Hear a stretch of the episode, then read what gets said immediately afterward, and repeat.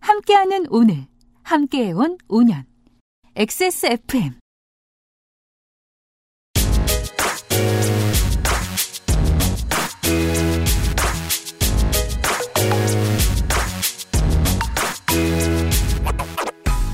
모든 사람의 삶의 질이 동일하다면 사는 집값도 같고 물가도 같고 내는 세금도 같아야겠지만 그런 세상은 존재할 리가 없죠. 내가 사는 곳은 종종 격차의 근거가 됩니다. 나는 원래부터 게임을 잘하는 인간이었을 수 있지만 한국에서 태어나지 않았다면 내 실력은 꽤나 달랐을 거려.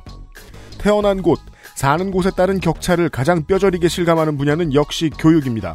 자사고 재지정 평가로 한국이 시끄럽죠. 비슷한 문제의식으로 미국도 변화를 겪고 있다는데요. 이번 주에 나성통신에서 자세히 알아보지요. 2019년 7월 마지막 목요일에 그것은 알기 싫답니다.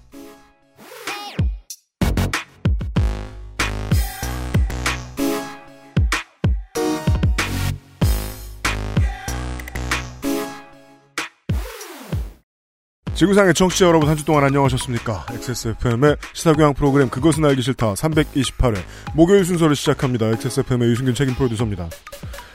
제가 지난주에 김민아 아저씨 옆에 앉아서 드린 말씀 중에 어감이 이상하지 않았나 걱정스러운 부분이 있더라고요.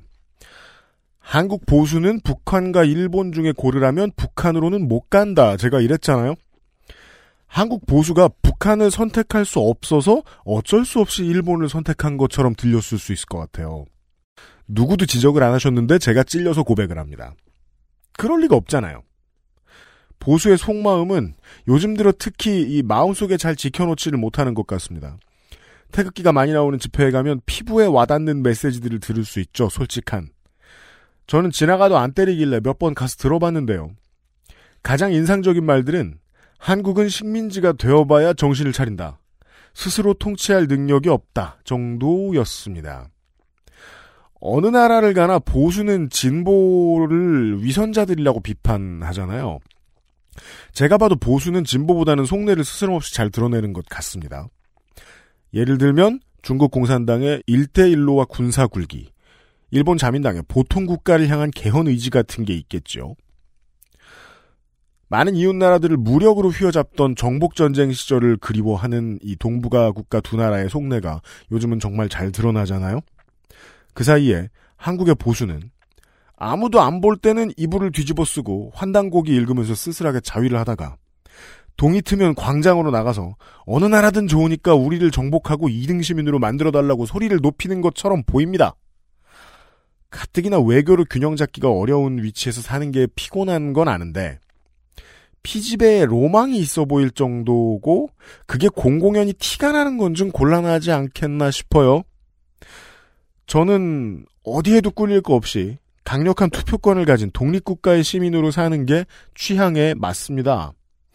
눈치 안 보고 의사를 표시를 하고 그 어느 나라의 시민들에게도 전하고 싶은 말을 자체 검열 없이 떠든다는 건 축복이거든요. 기업 법인세, 누진세 도입, 최저임금 대폭 상승과 탈핵, 전쟁 반대를 주장을 하면서 등장해서 이번 일본 참여원 선거에서 의미 있는 득표를 기록한 신생정당 레이와 신생구미의 약진의 축하 인사를 또한 교토 애니메이션의 희생자 여러분께 심심한 위로의 인사를 전하면서 오늘의 그것은 알기 싫다를 시작합니다. 오랜 청취자들을 위해서 꼭 짚고 넘어갈 소식이 하나 있습니다.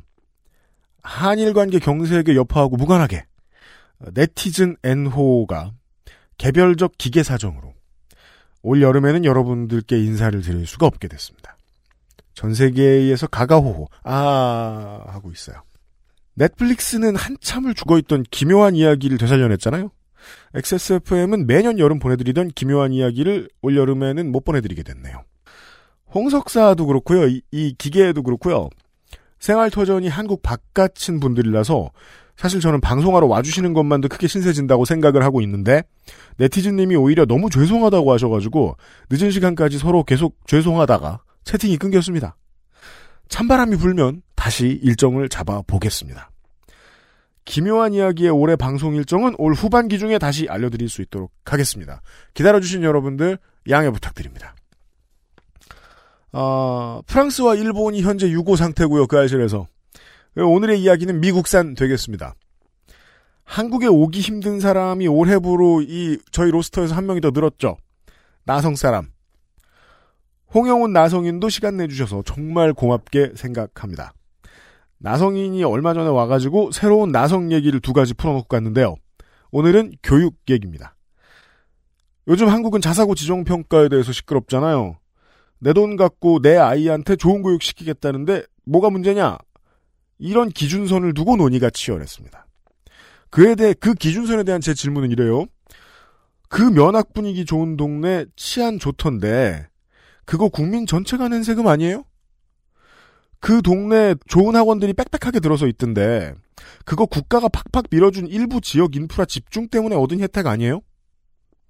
그 동네 도로랑 지하철 잘 확보돼 있어서 공부할 시간 많이 낼 수 있던데 그거 다른 지역 주민들도 낸 세금까지 들어간 거 아닙니까? 북풍도 없어지고 전쟁 위협도 줄어서 공부만 하면 되겠던데 학원비 중 일부는 국군에 납입하시나요? 1년에 400조를 쓰는 국가에서 국방, 행정, 인프라, 정책 모든 것들이 어우러져서 만들어진 게 일부 지역의 좋은 환경이잖아요. 그걸 고작 학원비하고 등록금만 냈다고 그 집 자제들에게 확 기울어진 혜택이 돌아간다는 거. 올바른 시장 경제처럼 보이지는 않습니다. 그들은 그 지역 아파트에 충분한 비용을 지불하지 않았느냐고요? 무슨 말씀이세요? 아파트는 국내 최고 이자를 적용해서 돌려받을 돈인데요. 결코 같지 않은 환경에서 자란 아이들이 같은 시험을 보는 거 이상하다고 생각해 보신 적 없으신지 모르겠습니다. 염두에 두시고 광고 후에 윤세민 에디터하고 돌아와서 홍영훈 나성인을 만나죠. 이달의 PC로 만나는 컴스테이션, 가장 수준 높은 반려동물 간식 트루패밀리, 강력한 체내 흡수율 평산네이처, 야왕데이 야왕나이트, 액세스몰 Fragrance Store에서 도와주고 있는 그것은 알기 싫다, 곧 시작합니다.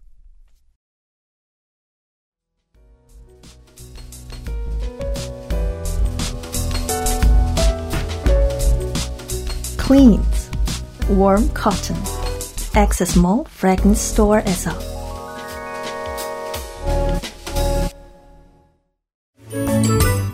가장 수준 높은 반려동물 간식 트루 패밀리. 가족이 먹는 음식 꼼꼼히 따져보고 선택하세요. 사랑하는 가족에게 트루 패밀리를 주세요. 지금 유리한 가격대의 부품, 지금 가장 핫한 하이엔드 장비, 아니면 고장 리포트가 적은 부품으로 이루어진 사무용 PC까지 당신이 찾는 데스크탑을 상담 없이 구입할 수 있는 기회, 액세스몰에서 컴스테이션 이달의 PC를 찾아주세요. 주식회사 컴스테이션.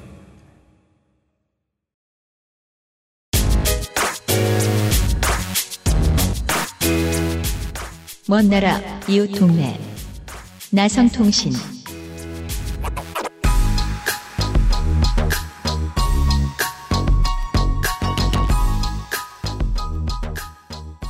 숙명여자고등학교 전 교무부장의 사건이 검찰로 다시 넘어갔는데 어, 최대 구형 뭐 3년 6개월 할 것이다 4년 할 것이다 이런 얘기 많이 나옵니다. 재미있는 양극단의 반응이 있습니다. 해외에서만 살던 사람들은 경제사범한테 집행유예인데 음. 4년이면 실형이잖아. 그게. 들어가는 거잖아. 이것도 네. 실형이지만 어떻게 이렇게 가혹할 수 있냐. 한국인들의 반응이 더 재밌습니다. 아무도 가혹하다고 안 합니다. 네. 입시라면 얼마나 무서운 일입니까? 음. 왜 이제 수능 준비할 때 수능을 준비해본 사람도 있고 아닌 사람도 있습니다만 수능을 준비할 때 언제나 그런 생각을 그러니까 내신 관리할 때도 그렇고 학종 준비할 때도 그렇고 언제나 그런 생각들을 합니다. 이거대로 줄 서는 것 정말 아무 기준도 안 된다. 네. 그리고 입시 기간을 통과를 해서 대학교를 가고 그러니까 나, 내가 그 다음 저 교육 기관으로 갔을 때 느끼는 것도 있습니다. 점수로 이런 사람은 이렇구나라고 알아볼 수 있는 사람은 드물구나. 네. 라는 진한 예 감흥을 얻게 됩니다. 뭐 온갖 동네에서 온갖 친구들이 되게 다양한 전형으로 들어와 있잖아요. 네. 물론 속 좁은 애들은 그 뭐 대나무 숲에 그런 거 써놓은 애들도 있을 겁니다. 쟤는 수능 안 보고 들어왔다. 음, 뭐 음. 쟤는 무슨 특례로 들어왔다. 뭐 이러면서. 근데 그거 모르고 보면 사람 구분 못 하잖아요. 그럼요. 이게 입시의 가장 어려운 점입니다. 모든 인류는 입시 제도를 믿지 않습니다. 네. 모두가 믿지 않는 제도는 그 저그의 실험실처럼 생각해야죠.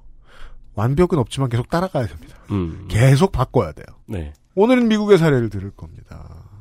나성이는 이제 그 한 2020, 2031년쯤에 만날 줄 알았는데 어, 5개월 만에 만났어요. 어서 오십시오. 네, 안녕하세요. 홍영훈입니다. 네. 잘 지내셨습니까?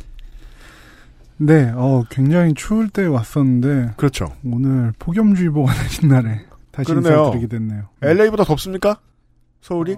어, 기온은 비슷할 수도 있는데, 이 네. 습기가, 그렇죠. 네, 엄청나더라고요. 제가 그래서 그 대서양 기후와 그 우리 동네 기후를 다 겪어보질 못했잖아요. 네. 그 기분을 모르겠어요. 그 고온 건조한 게 나아요? 고온 다습한 게 나아요? 고온 건조가 훨씬 낫죠.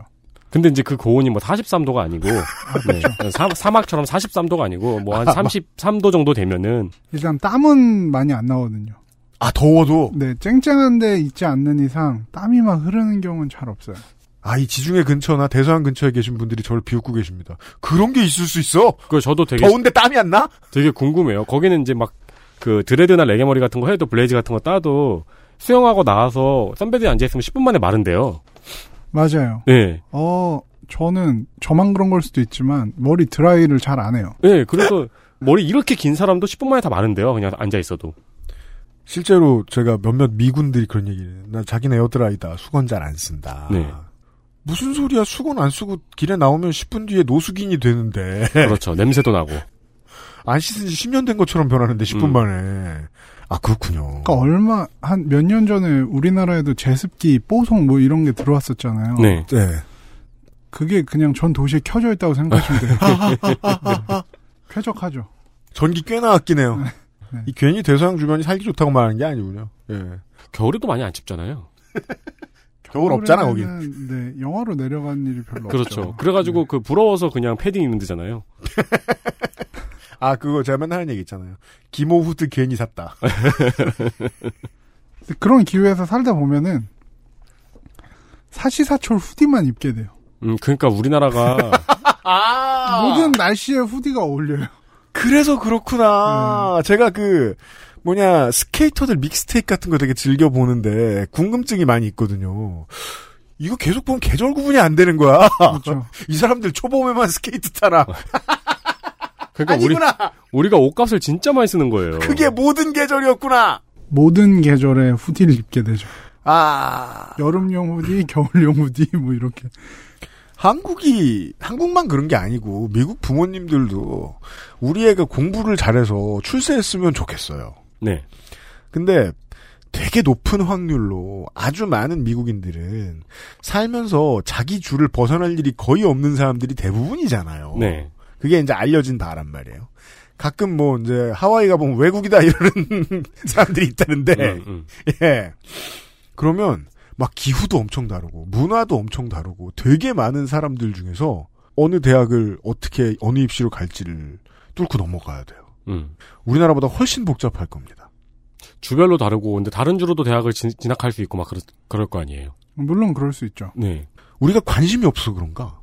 미국에서 무슨 입시 때문에 부, 그러니까 그 입시가 부동산을 움직이는 가장 큰 힘이라든가 이런 말은 못 들어봤어요. 음. 예, 이 나라는 어떻길래 말인가요?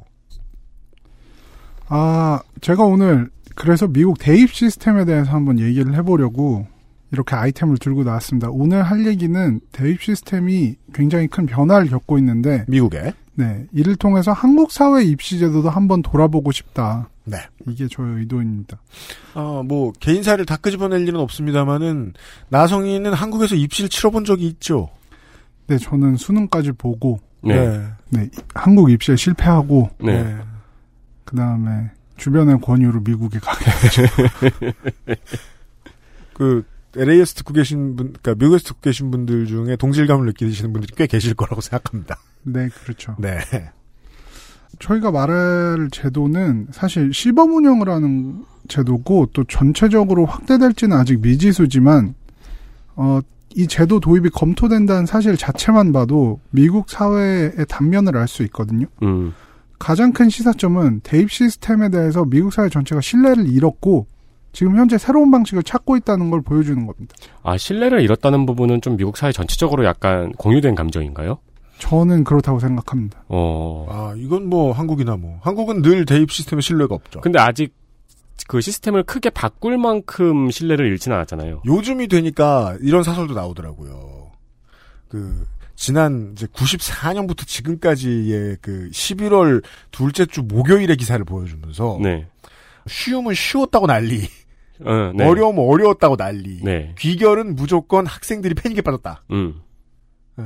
모든 대입 시스템 일단 싫다는 거야. 모든 모든 수능에서 네.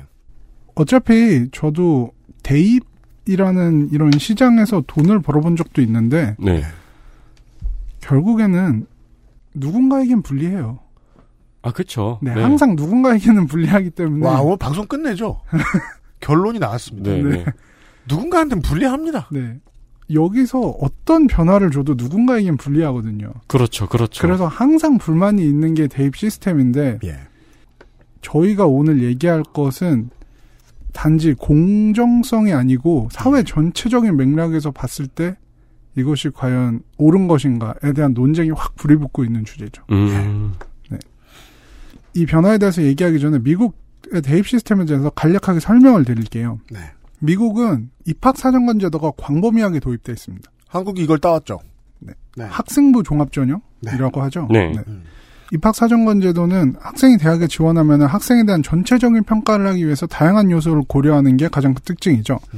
평가 기준을 둘로 나누자면 수치화할 수 있는 것과 수치화를 할 수 없는 것이 있습니다. 네. 그래서 입학하는 제가 처음 들어올 때 사람들은 어, 콜라병을 보는 부시맨처럼 반응했습니다. 음. 점수가 안 되는 걸 어떻게 평가하냐? 와!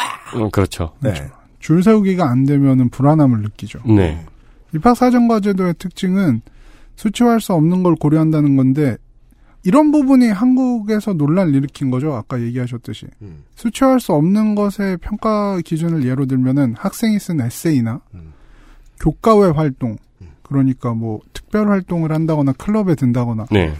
아니면은 추천서 음. 보통은 이제 학교 선생님들한테나 받거나 뭐 아니면은 다른 활동 예를 들면 제가 봉사 활동을 하는 곳에 장. 네 장이라든가 네. 이런 사람들한테 받기도 하죠. 그리고 뭐 대회에서 수상을 했다거나 음. 또 이제 미국 대학에서는 면접을 보는데 미국이 워낙 넓다 보니까 네. 예를 들면 대학이 뉴욕에 있다. 그러면 LA에서 지원한 학생한테 음 면접 보러 와라고 할 수가 없어요. 네. 그래서 어떻게 하냐면은 LA 지역에 사는 졸업을 한 사람들, 졸업생들을 봉사활동자로 뽑아요. 오. 자원봉사로 뽑아서 그 사람들 면접을 교육을. 시켜서 면접을 해요. 근데 그러면은 이게 한국을 적용시켜 생각을 해보면은 비리의 온상 아닐까요? 그거에 대해 사인을 하지 않으면은 면접관으로 활동을 할 수가 아, 없어요. 그거에 대한 감시체 시스템도 분명히 있는. 네. 네. 그래서 저도 모교의 어떤 면접관으로서 활동을 해봤는데 네. 아, 그래요? 예. 그 교육이 어 나름 철저하고 특히 묻지 말아야 할 질문에 대해서 교육을 엄청 철저하게 해요. 음. 종교라던가 정치라던가 이런 거 웬만하면 묻지 말라고. 네. 권지단 기자가 했던 얘기 생각나네요. 처음 면접 보러 갔을 때. 노조 할 거냐? 아, 맞아. 네. 밴드 그런- 자동차가 왜 망하는지 아느냐? 그런 여러 가지 기준들을 고려를 하죠. 그리고 뭐 이 외에도 본인이 창작물이 있다거나 이러면은 그거에 대해서 제출을 할 수도 있습니다. 뭐 악기 연주라던가 뭐 시나 소설 등을 제출하는 경우도 많죠. 이게 나왔을 때 이제 한국에서 착실하게 학원을 다니고 이 대입을 준비하시던 분들이 많이 화가 났었죠. 근데 그 화는 언제 누그러지느냐? 입학 사정관 전문 컨설, 컨설턴트가 나왔을 때 누그러들죠. 그래서 저는 이거 하나하나 말씀해 주실 때 에세이, 음, 학원이 다 독파했지. 그죠. 교과외 활동 다 생겼지. 어, 추천서 전문으로 쓰는 곳 생겼지. 네. 다 독파됐어요 지금. 네.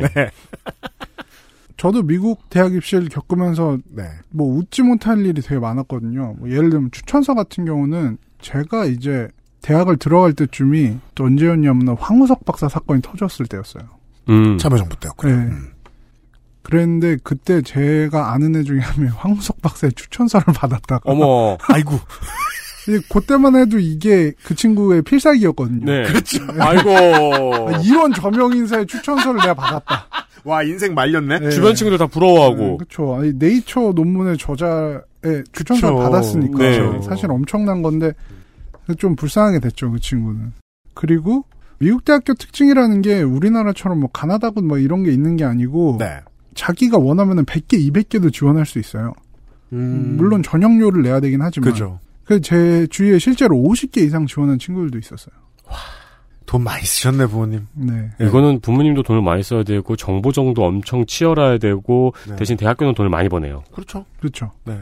뭐 이런 여러 가지 에피소드가 있었는데 반드시 이런 수치만 중요한 것이 아니고 이런 기준만 중요한 게 아니고 수치화할 수 있는 기준도 매우 중요하게 작용합니다. 음. 가장 대표적인 것이 고등학교에서 내 평점, 이른바 GPA라고 하죠. 음. 이게 중요하고 다음엔 대입 시험 점수가 중요합니다. 네. 우리나라의 내신 성적하고 수능이라고 생각하시면 빠를 것 같습니다. 그러네요. 미국에는 대입 시험이 크게 두 가지인데 SAT와 ACT가 있습니다. 그렇습니다. 이게 항상 미국 수능이야라고 말만 들었던 SAT랑 ACT. 네. 근데 여기서 좀 의아하게 생각하실 분도 있을 것 같은데 왜 대입 시험이 두 개지? 이렇게 생각하실 것 같아요. 음. 이유는 간단합니다. 이 두 개의 시험이 모두 국가가 운영하는 것이 아니기 때문입니다. 아 대입 시험을 국가가 운영하는 게 아니에요. 네. 사설 기관들이 운영하죠. 어. SAT는 칼리지 보드라는 ACT는 ACT라는 비영리 단체에서 운영을 하는 시험입니다. 물론 비영리 단체이기 때문에 표면적으로는 이익을 추구하지 않지만 많은 사람들이 이제 시험 운영조차가 돈을 벌기 위해서 다양한 활동을 한다고 비판을 가하고 있기도 하죠. 음. 뭐 예를 들면 칼리지 보드에서 직접 공식 문제집 같은 걸 낸다거나 어. 네네, 그런 활동도 하고 있죠. 음. 한국 입시 제도만 익숙하신 분들에게는 이게 꼭 입시의 민영화처럼 비춰질 수도 있을 것 같은데요. 그렇죠. 만약에 뭐 EBS가 민영화돼서 EBS가 수능도 보고 EBS 문제집도 팔고 이러는 것 같잖아요. 그러니까 이미 EBS가 하고 있는 똑같은 일들인데 네. 그게 민영화돼서 한다면 어떨까? 그렇죠. 예. 사실 근데 미국이라는 나라의 전체적인 기조가 될 수 있는 한 정부의 간섭을 줄이고 민간에 맡긴다는 게 있습니다. 시장의 논리에 따라 움직이는 것이 최상이다라는 믿음을 가진 분들이 많거든요. 그렇죠. 애초에 미국이란 나라가 세워질 때 거대한 정부에 대한 안티테제가 작동한 면이 있기 때문에 큰 정부와 거대한 간섭이라는 면을 좋아하지 않는 의견이 많습니다. 네. 뭐야 그런 것까지 나라가 하면 그 뭐 여왕도 있었겠네 이러면서. 음, 음. 교육의 문제도 마찬가지인데 입학 시험 같은 작은 요소죠. 일종 근데 대학이 입학 전형을 설정하는 것까지 어 이거는 모두 대학 자율에 맡기는 경우가 많아요. 어. 그리고 여기까지가 이제 대체적인 미국 대입 시스템에 대한 설명이고 여기에 또 미국 교육 시스템의 근간을 이루고 있는 또 하나의 원칙을 설명해야 합니다. 음, 제가 지난번에 중간 선거에 대해 말할 때 나왔던 affirmative action, 네. 즉 적극적 우대 조치입니다. 한국말로 번역을 해서 이상한 건지, 제가 아니면은 그 정치적인 편향에 대한 노이로제가 있는 건지, 적극적인 우대 조치라는 말은 어퍼머티브 액션을 별로 설명해주고 있지 못한다는 불안감이 좀 들어요. 선제적 우대 우대 우대 조치. 그러니까 너 잘 되라고 한 놈만 밀어주는 것 같잖아. 음. 그렇게 들리잖아. 사실 저는 우대라는 표현이 좀 안 맞다고 생각해요. 아 우대가 잘못된 거구나. 그렇죠. 저도 적극적이 그렇게 생각해요. 아니고. 예. 네. 우대를 해주는 건 아니죠. 음. 그러니까 적극적 우대 조치란 게 최초에는 아프리카계 미국인들이 그동안 차별받던 거를 보상해주기 위해서 단지 기회 평등을 주는 것뿐만 아니라 혜택을 주는 방식에서 네. 유래한 거거든요. 네. 그러니까 사실 이건 우대라기보다는 보상이죠. 그렇죠. 음, 음. 네. 그러니까 소외된 계층에게 자 그러면은 지금부터는 우리가 차별하지 않을게라는 게 아니고 너희가 차별을 받아 왔으니까 음. 이제는 혜택을 줄게 네. 음. 이런 방식이 실질적 평등을 가져올 수 있다. 네. 고더 효과적이라고 생각했기 때문에 네. 지금까지 이제 미국에서는 이 원칙이 광범위하게 퍼져 있고 미국 사회 대부분이 동의를 하는 원칙 중에 하나죠. 네. 비합리 보정 조치쯤으로 할까요? 네. 음. 어, 미국 사회의 소수자 배려는 전체 사회에 광범위하게 퍼져 있는데요. 최근에 제 후배가 아이빌리그의 대학에서 MBA를 하고 있는데 네. 본인 학교 동기 중 한 명을 타노스에 비유하더라고요. 왜요? 그 친구는 취업에서 유리할 수 있는 요소를 다 갖추고 있대요. 아. 그게 뭐냐 물어보니까 흑인이고 음. 여자고 음. 공학을 전공했고 음. 군대를 갔다 왔대. 오. 이러면은 그냥 모든 대기업들이 줄을 선다 그러더라고요. 근데 흑인이고 여성인 건, 뭐, 자기가 모을 수 있는 스톤은 아니고, 네. 근데 군은 정말 어려운 아이템이잖아, 미국에서는. 그렇죠, 그렇죠. 네.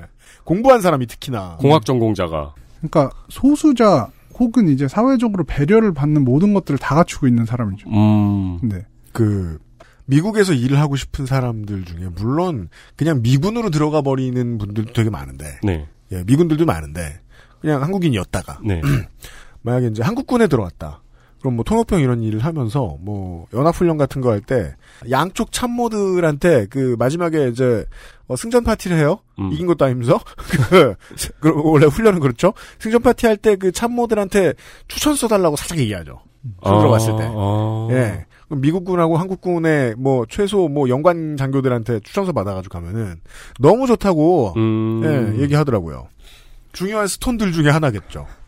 그리고 아 황우석보다 훨씬 나은 스톤이겠죠. 네. 우리가 맞아 불량품. 껴보니 불량품. 저 근데 물론 저는 그렇게 생각을 하지 않는데 누군가는 굉장히 싫어하겠네요. 주로 한국어를 쓰는 사람들이 한국어를 능통하게 쓰는 분들이 많이 듣는 방송이잖아요. 네. 그래서 한국어를 능통하게 쓰는 사람들이 정치적으로 민감할 말, 말들을 저희가 조심해요, 되게. 네. 청취자분들 아실 거예요. 대신에 다른 데 가면 정치적으로 첨예한데 우리는 별 상관없는 문제라서 쉽게 말할 수 있는 게 있거든요. 음. 그래서 이런 얘기도 할 수 있죠. 그 미국 백인들 사이에 농담들 그런 거 되게 많습니다, 진짜로. 흑인을 N 단어로 부르고 싶으면 네. 옆에 흑인 친구한테 시키면 된다. 아. 그래서 내가 할 말 다 하는 다음에 그 내 친구 흑인이 그 옆에 흑인한테 N 이러고 말해주는 거예요. 마지막에요. 쿡 찍으면. 그 그런 농담들 되게 많아요. 그 타노스의 stone 얘기도 그런 것 같네. 자기가 가질 수 있는 모든 배려받을 스펙은 다 갖추고 있는 거니까. 음. 근데 이런 원칙이 대학 입시에도 물론 적용이 되는데 음. 예를 들면 아프리카계 미국인 흑인이죠. 음. 아프리카의 미국인의 경우는 SAT 점수 등이 낮더라도 입학을 할 수 있는 가능성이 높습니다. 하버드 대학을 비롯한 초일류 대학들은 캠퍼스 내에서 다양성을 확보하기 위해서 이렇게 혜택을 준다고 설명하고 있죠. 그렇죠. 어, 한 3년 전인가? 공화당 하원 원내대표가 네. 네. 그 자기네 인턴들, 인턴들을 모아서 쫙 사진을 찍었어요. 몇백 그- 명이 모였겠죠. 그거 유명했죠. 네, 유명한 사건이었죠. 근데 음. 그 중에 흑인이 딱 한 명인가 있었어요. 공화당, 공화당 소속 의원들의 인턴 몇백 명. 네. 그래서 인터뷰 꽤 받았겠다. 이제, 네, 그 양반. 해시태그 GOP so white. 네, 이런 해시태그가 엄청 유행했었죠. 음, 음. 네. 그러니까 뭡니까? 네네네. 네, 이런 다양성을 어쨌든 굉장히 중요시한다는 거예요. 음. 그래서 제가 저번에 이제 중간선거 얘기할 때 얘기를 했었는데 아시아계 미국인들이 이런 어떤 인종에 따라서 다른 기준이 적용되는 것에 반발을 하면서 하버드 대학을 고소하기도 했습니다. 그죠. 이게 이제 네, 지난번에 설명을 한번 해주셨던 문제죠. 아시아인들이 반발하는 좀 웃긴 이유. 네. 공부는 우리가 훨씬 잘하는데 그렇죠. 우리의 소수자성 때문에, 그러니까 우리의 소수자성이 우리의 TO를 조금만 보장하기 때문에 우리를 소수자라고 부르지 말아라. 음. 결론은 같은데 그, 그, 그렇죠. 과정은 매우 차별적인. 맞아요. 네. 어, 제가 재밌는 사실 하나 알려드릴게요. 미국에는 백인 대학은 없는데 흑인 대학은 있습니다. 명시적으로 흑인만 들어올 수 있다고 돼 있진 않아요. 음. 근데 보통 다 흑인만 있어요. 학교에 가보면. 네. 그게 이제 뭐 전통처럼 남아있는 네. 거겠죠. 네. 그러니까 흑인 대학이 있는 이유는 흑인들이 교육의 기회에서조차 차별을 받을 때 음. 고등교육을 제공하기 위해서 설립된 거죠. 그렇죠. 제가 애틀랜타에 살았던 적이 있는데 네. 동네에 모어하우스 칼리지라는 흑인 남자 대학교가 있었어요. 음. 그게 마틴 루터킹 목사가 졸업한 곳으로 유명합니다. 음흠.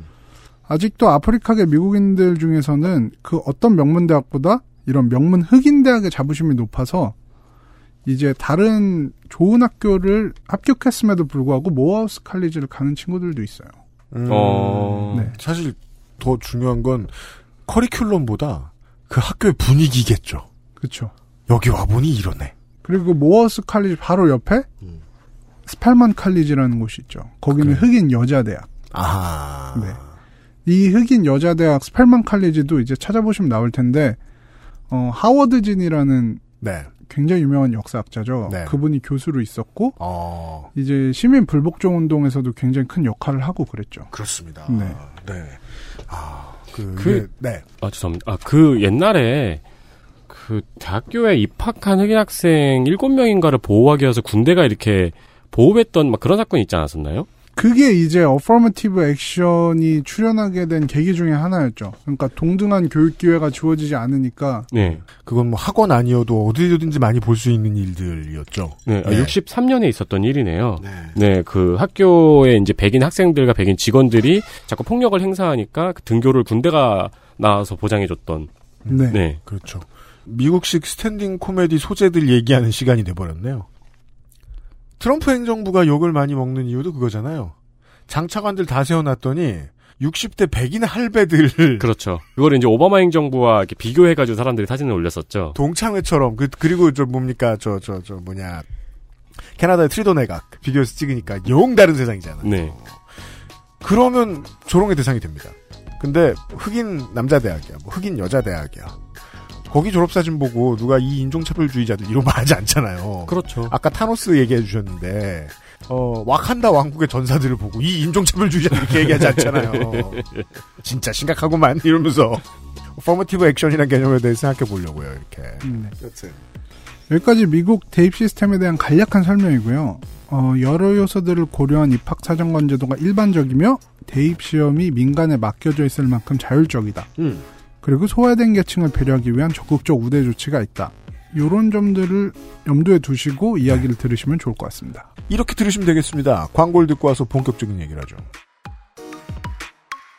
XSFM입니다.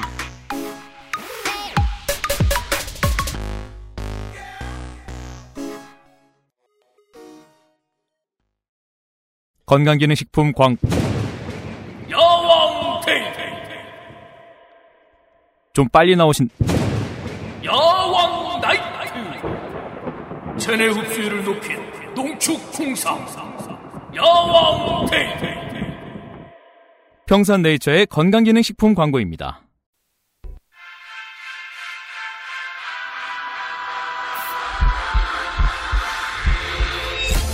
Viva La Juicy by Juicy Couture. Access Mall Fragrance Store에서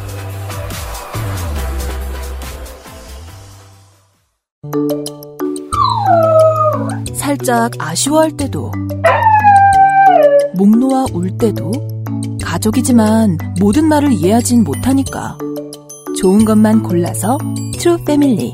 가장 수준 높은 반려동물 간식 트루 패밀리. 사랑하는 가족에게 트루 패밀리를 주세요. 광고 듣고 왔습니다.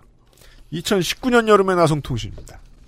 아, 현재 시범적으로 운영이 되고 있는 미국의 새로워진 어, 정착이 될 수도 있는 대입제도에 대한 이야기입니다. 그것을 이해하기 위해서 제가 마음에 들어하진 않지만 적극적 우대 조치의 개념을 다시 한번 생각을 했어야 했고요. 네. 예.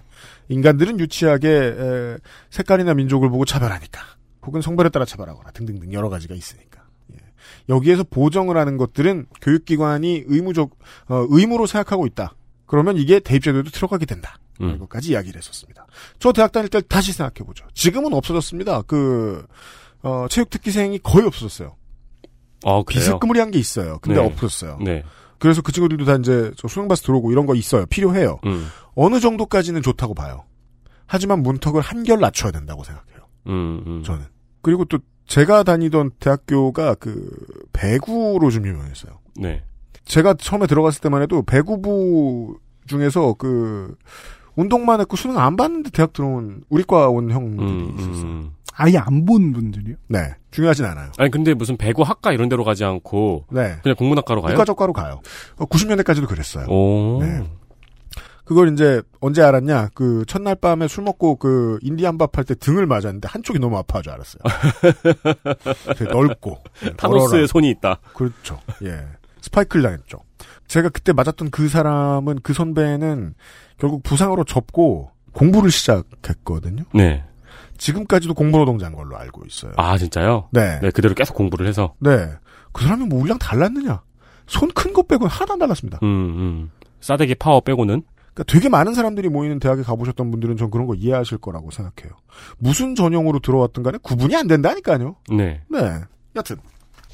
이제 본론으로 들어가서 미국 대입에 새롭게 도입될 예정인 개념에 대해서 얘기해 보겠습니다. 네. 바로 역경 점수입니다. 아 이거 본 기억이 있네요. 네. 언론에서. 영어로 하면 adversity score죠. 네. 대체 뭔 점수인가 감이 안 오실 거예요.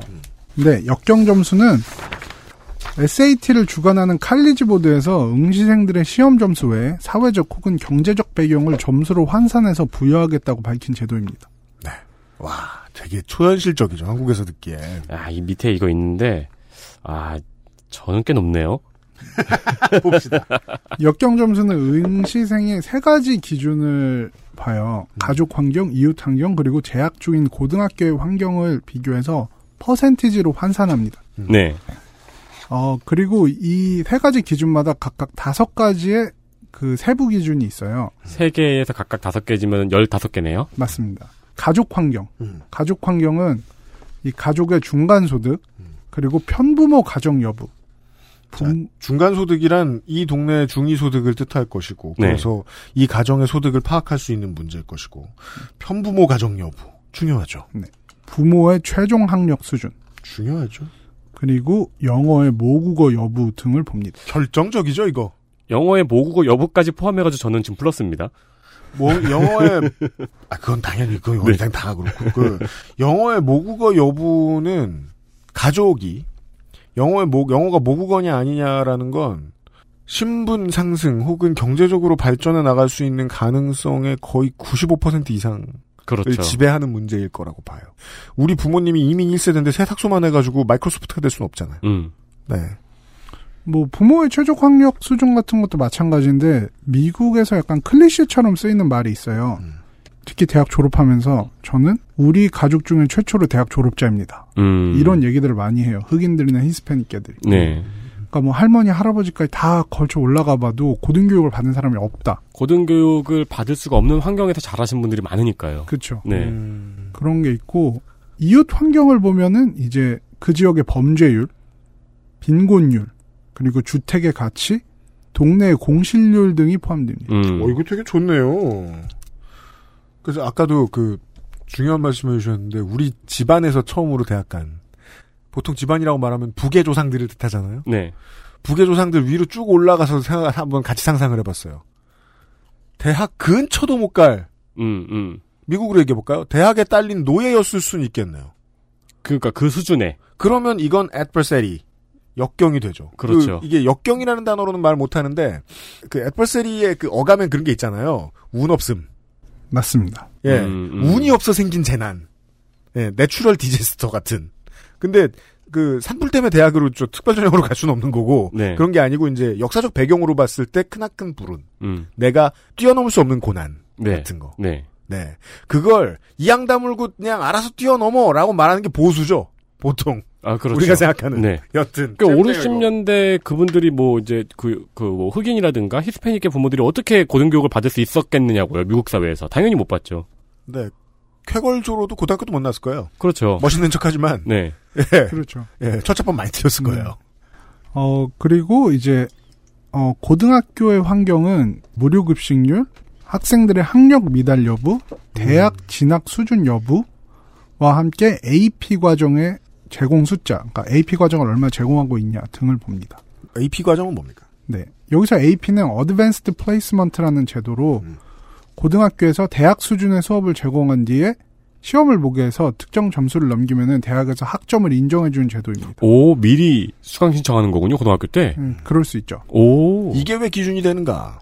왜냐하면은 이제 AP를 몇 개를 제공하냐가 고등학교가 얼마나 고급 교육을 제공하는지에 대한 척도가 되는 거거든요. 아, 당연하네요. 네, 그리고 명문대 입학을 원하는 학생은 어, 몇 개 AP 수업을 들었는지가 지적 능력의 잣대로 작용하기도 합니다.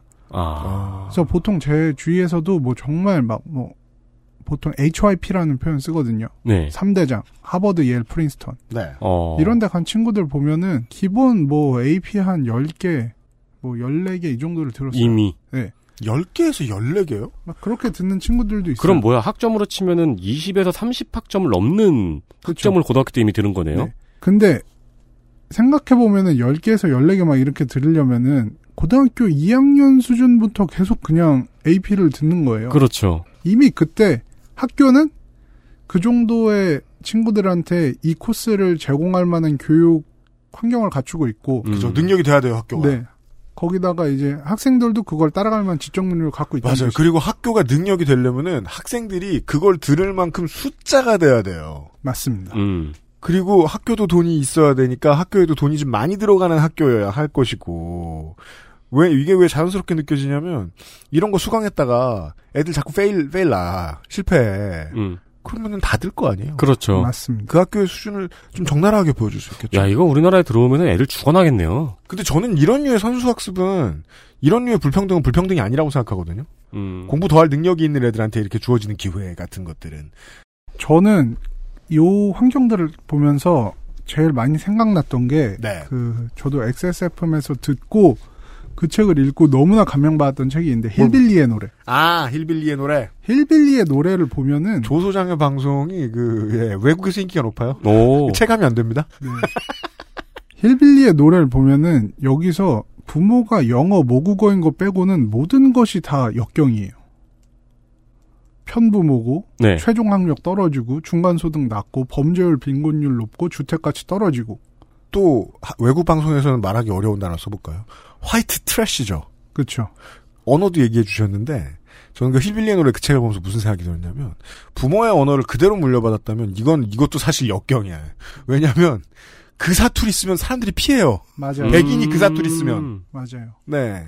음, 환경이 어려운 사람들에게 조금 더 가산점을 제공하겠다는 의도입니다. 네. 그러니까 앞서 얘기 드렸던 적극적 우대 조치와 맥을 같이 하는 것이라고 볼 수 있죠. 네. 이게 6, 70년대라면은 왜 저 소수인종만 배려하느냐라고 말이 나왔을 텐데 2010년대 들어와서는 백인들도 그렇게 큰 불만을 가질 것 같지는 않다는 생각이 들어요. 네. 네. 어, 그런데 이제 이렇게 좀 배려가 필요한 사람들, 배려가 필요한 학생들을 배려해주는 것이 사실 없었던 건 아니었어요. 네. 입학사정관 제도에서 입학사정관의 재량으로 판단을 했어 왔죠, 지금까지도. 그런데 이제는 이를 아예 수치화를 시켜서 보여준다는 겁니다. 음. 역경점수 50점을 기본으로 하고 1점에서 100점까지 분포합니다. 음. 그러니까 점수가 높을수록 어려운 환경에서 공부를 했다는 의미죠. 네.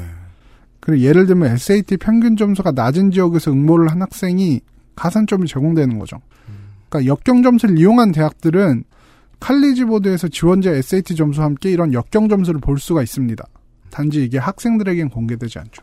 이건 절대 공개되면 안 되는 정보죠. 네. 한국에선 공개 막 될 거요. 그, 그죠. 유출됐다고 또 뭐라 그러면은 또 예. 막 대나무 숲에서 막 난리 나고. 네. 아마 뭐 이런 거 나오겠죠. 아 나는 5점이다. 음. 나는 대한민국의 5점이다. 이런 아. 게 나오겠죠. 이제. 이제 저 저 강남이나 목동 사는 애들이 계속 게시판에서 뭐라 그러고 네. 난 망했다고. 뭐이 동네에서 공부 못하는 게 얼마나 처참한 줄 아냐고. 와. 진짜 끔찍한 경우까지 상상을 해보면은 편집될 가능성이 높겠지만, 잠깐 이혼하는 부모도 생길 수 있겠네요.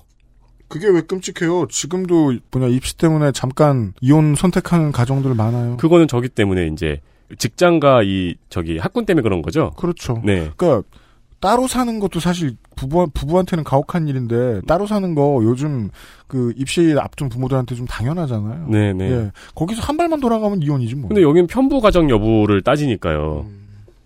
이 제도가 지난 수년간 50개 대학을 상대로 시범 운영을 해왔고 올가을부터는 150개 학교에 제공할 것이라고 합니다.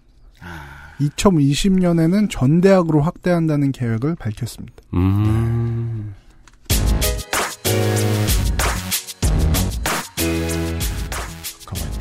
내년이에요. 내년입니다. 아, 이거 신기한 불구경이네요. 그래요. 그리고 지금 저 윤세민이 어떻게 접근하는지 알겠어요. 한국은 금방 이걸 저 파회할 것이다. 근데 이제 뭐 우리나라도 이걸 파회를 하겠지만 그거에 대해서 진화를 하겠죠 한국형으로 예를 들어 미국은 이 입시 때문에 위장 전입 같은 거 하기가 어렵잖아요. 어렵죠. 예. 근데 한국은 요거 해가지고 싼 데로 일부러 막 저런 뭐 구도심 슬럼화된 걸로 위장 전입을 한 다음에 잠깐 이혼하고 막 그러는 것도 충분히 우리 머릿속에 상상이 가능하잖아요. 이미 뭐 사회적 배려 대상 전형 음. 그걸 위해서 뭐 이렇게 네. 그리고 부동산 가면 써 있어요. 조기까지는 거기 그거 아닌데 여기 넘어가면 이 도농복합지부터는 농어촌 전형이다. 음, 음, 음. 근데 말이 농어촌 전형이지 도시예요 또 그냥. 네. 그런 거 잘 그잘 해킹한다니까. 아 근데 그건 한국이고. 예, 아, 이런 식에 집- 집중하지 않겠습니다. 죄송합니다. 네. XSFM입니다.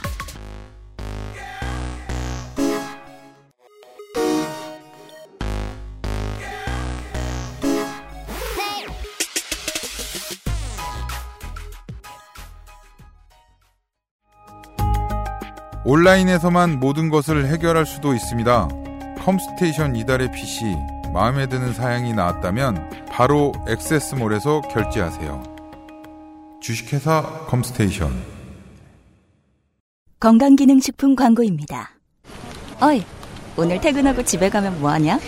이렇게 피곤한데 밤에 집에 가면 자야지. 요즘 가뜩이나 면역력도 떨어져가지고 내가 지금 야왕 테이테 어그 무슨 야왕 나이트 체내 흡수율을 높인 농축 홍삼 야왕 테이테 어? 평산 네이처? 그러면은 저는 이제 역경뉴스가 대체 왜 도입이 됐는지 배경에 대해서 알아보려고 합니다.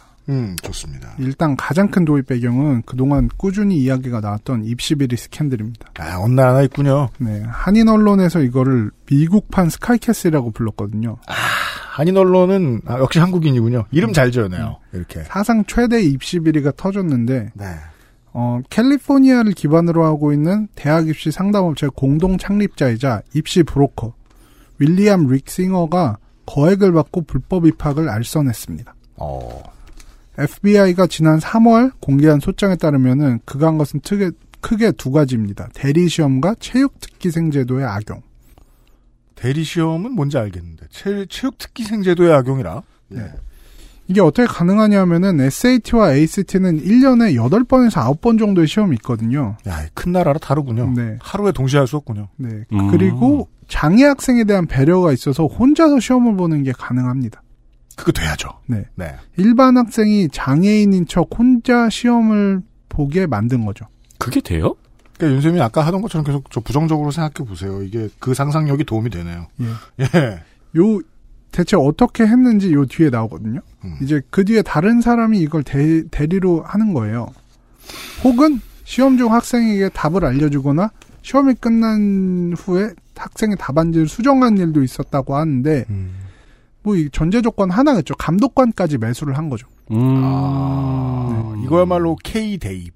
그렇죠. 뭔가 상상력이 가득한 음. 부정. 음. 감독관을 매수해서 멀쩡한 사람이 들어와서 장애 학생인 척 혼자 시험을 보거나 음. 사진과 전혀 다른 사람이 들어와서 혼자 시험을 보고 있거나 근데 감독관은 이미 매수를 당했기 때문에 앉아가지고 그냥 Candy Crush Saga만 하고 있고. 그렇죠. 소리 끄고. 네, Candy Crush Saga는 죄가 없습니다. 여기에 대리 시험을 봐주는 이른바 시험의 달인이라는 사람도 화제가 됐는데요. 입시 컨설턴트라는 직업을 가진 마크 리델은 하버드 대학 출신으로 대리 시험 전문가였습니다. 뭐예요? 그럼 이게 직업 직업이었죠. 이런 일을 많이 했다는 거 아니야? 네, 한번 시험 볼 때마다 만 달러 정도를 받았다고 하고 뭐 이런 식의 대리 시험을 수십 회 했으며 뭐 플로리다에 살고 있는데 텍사스 등으로 원정을 가기도 했다고 합니다. 야, 달인은 달인이네요. 그럼 전날에 와서 자고 시험 보고 가야 되는데. 어. 음, 이외에도 체육특기자 전형을 통해서 대학교 운동부 코치 등에게 금품을 제공하고 부정 입학을 알선하는 등의 어, 행위도 저질렀습니다. 아, 이거는 90년대 한국에서 유행했죠. 네. 이 스캔들에서 재밌는 것은 부정 입학을 사주한 사람들의 면면입니다. 그 과거에 엄청 유행을 했었던 그 위기의 주부들. 그렇죠. 그래서 인기를 끌었던 배우 펠리시티 허프먼의 딸이 SAT 시험 성적 조작을 위해서 15,000달러를 냈다고 합니다. 이게 우리나라보다 쌀, 싼것 같죠? 그 얘기하고 싶어요. 예. 이게 중한 범죄인데 싸죠? 그러면 사람들이 이 생각을 별로 못하는 사회 분위기라는 걸 뜻하거든요. 네. 뭐 이렇게 싸게 해 말도 안 되지 이거 살인이 15,000달러겠네. 아하. 그래서 충격 더 받았겠네요 미국 사람들은 이런 게 가능하다니. 제가 보기에는 가격에 대해서는 음. 보면 이제 뒤에 나오지만 천차만별이에요. 음. 네, 그러니까 패키지로 갈 거냐, 시험 한 번만 살짝 조작해 줄 거냐 이거에 따라 가격이 좀 달라지는 것 같아요. 아, 이것도 패키지가 있네요. 그렇죠. 봅시다. 네, TV 시리즈 Full House에 출연한 유명 스타 로리 러플린과 디자이너 마시모 지아눌리 둘이 부부죠. 50만 달러를 주고 부정 입학을 시켰다고 합니다. 아 비싸지네요. 어, 바가지 썼네요. 재밌는 게 러플린의 딸인 올리비아 제이드는 소셜 미디어 스타거든요. 음. 140만이라는 팔로워를 거느리고 있는데 와. 이게 딱 터지고 나서는 이제 포스팅을 전혀 하지 않더라고요. 음. 네. 6억이요 6억. 네. 어. 뭐 심지어는 650만 달러라는 거금을 주고 스탠퍼드에 아, 비싼 것도 많구나. 사람도 있습니다. 네. 네. 중국 제약사 부창제약의 회장인 자오타오인데요. 재산만 18억 달러가 넘어간대요. 음.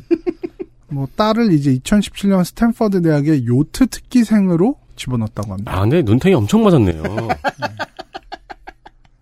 외국인 차별이죠. 그, 그러니까요. 65억이라니, 아니, 70억이네. 네. 야, 그쵸. 이쯤 되니까 스카이캣을 운운하는 이유가 이해가 되네요. 네. 이런 분들이 보통 부정입학 사실이 알려지면 하는 말이 똑같습니다.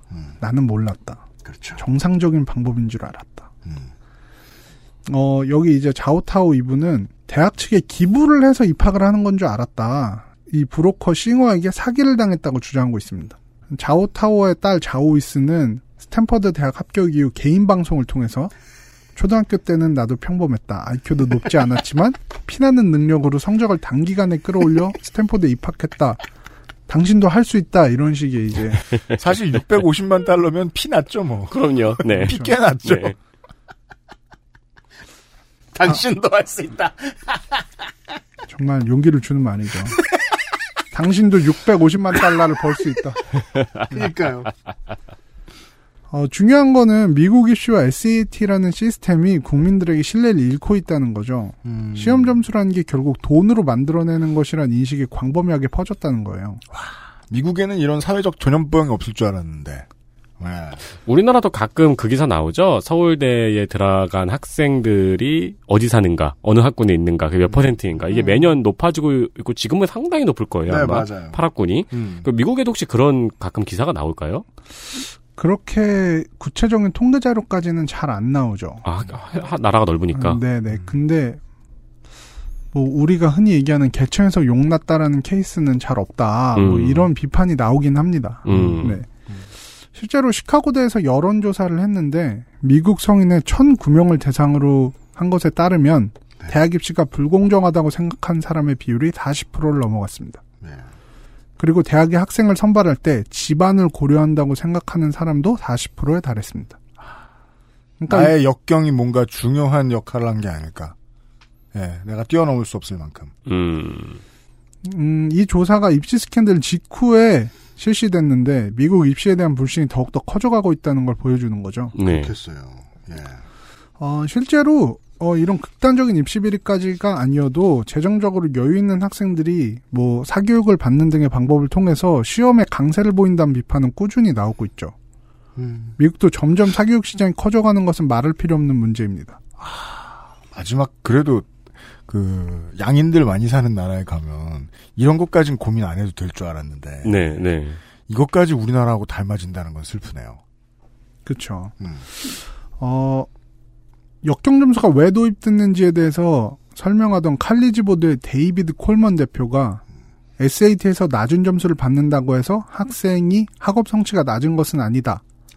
라고 말하면서 부의 불평등이 SAT 점수에 영향을 미치는 것을 좌시할 수 없었다. 라고 밝혔습니다.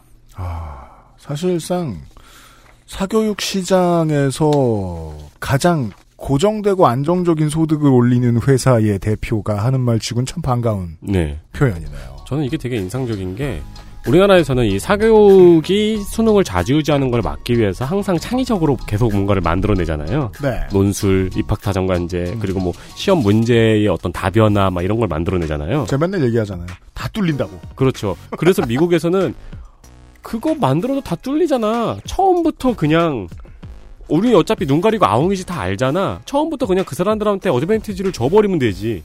그러게요. 아, 결론이 어떻게 나올지는 모르겠지만 한국에서는 아니 저 이런 생각 정말 많이 제가 이제 수능 볼 때 왜 그런 생각을 전혀 안 했냐면 뭔가 불공정하다 이런 생각 왜 안 했냐면 제가 기본적으로 태도가 좀 보수적인 사람이기도 하고 네. 아 개인은 열심히 살아야지 이런 생각은 해야 되니까 맞아 사람이 음, 음. 그뭐 내가 내가 공부 안 하고 시험 보고 나와가지고 누구 세상 탓을 하려고 그래 이런 생각은 제가 기본적으로 해야 된다고 생각해요. 네. 근데 그거는 내 개인의 문제고 나머지 세상을 들여다보고 있을 때는 어 이 불공평은 절대 해소될 리가 없다. 왜냐하면 제도를 뭘 어떻게 만들어도 지금 지금 있는 돈이 옆으로 빠져나가지는 않으니까 음, 음. 그걸 간파했군요. 네. 일단 지금까지 들었을 때 네. 그래 보입니다. 이 이야기를 내일 이 시간에 좀 더 자세히 들어보도록 어, 벌써 한 시간 지났어요? 그렇습니다. 어. 네. 어, 나성인 수고 많으셨습니다. 내일 다시 봬요. 네, 내일 다시 뵙겠습니다. 저희들도 내일을 기약하고 인사드리죠. 윤세민 에디터와 유승균 PD였습니다. 금요일 이 시간에 다시 뵙죠. 안녕히 계십시오. XSFM입니다. I D W K